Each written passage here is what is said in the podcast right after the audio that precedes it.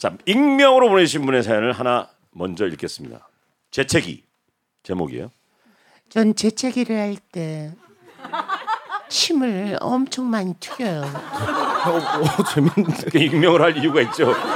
익명으로. 할- 어 시작 도입이 너무 좋은데요. 도입이 너무 좋아요. 아니 재채기 하는 거 슬로우 카메라로 찍어 봤는데 진짜 엄청- 엄청나더라고. 폭탄 터지듯이 팍 나오고. 네, 네. 분자 분자 폭발처럼. 그래서 입을 가리고 해야 된다. 이거 가리고 이제 여기 팔꿈치에 가- 대고 어 그래서 항상 재채기 신호가 오면 손수건이나 손으로 입을 막은 후 재채기를 하죠. 잘하시네.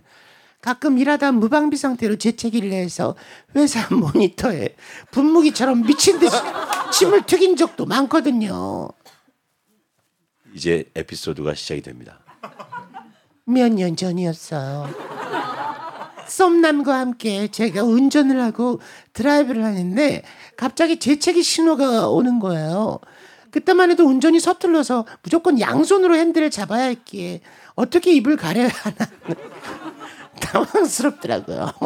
생각해 보세요. 썸남 앞에서 유리창에 침 튀기는 추한 모습을 제가 어떻게 보여주겠어요. 에이, 진짜. 그래서 그 짧은 시간 동안 머리를 굴린 끝에 운전석 창문을 열고 창문 밖으로 재채기를 하기로 결정했죠. 금방이라도 재채기가 나올 것 같아서 잽싸고도 자연스럽게 창문을 열고는 재채기 할 준비를 끝냈습니다. 3, 2, 1.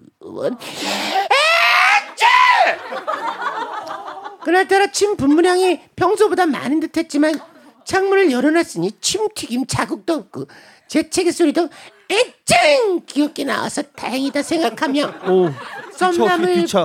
썸남을 바라봤는데 썸남이 입가를 실룩실룩거리면서 웃음을 꼭 참더니만 이러는 거예요. 저 방금 입에서 무지개가 뿜어져 나왔어.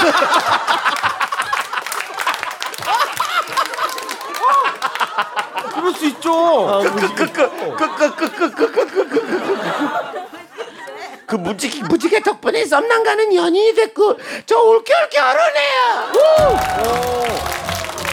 와 아, 이제 충분히 가능한 얘기. 맑은 날 네, 그럼요. 예, 해가 이렇게 쫙 내리쬐고 있으니까 쫙 분사가 되니까 거기에 무지개가 쫙 생긴 거지.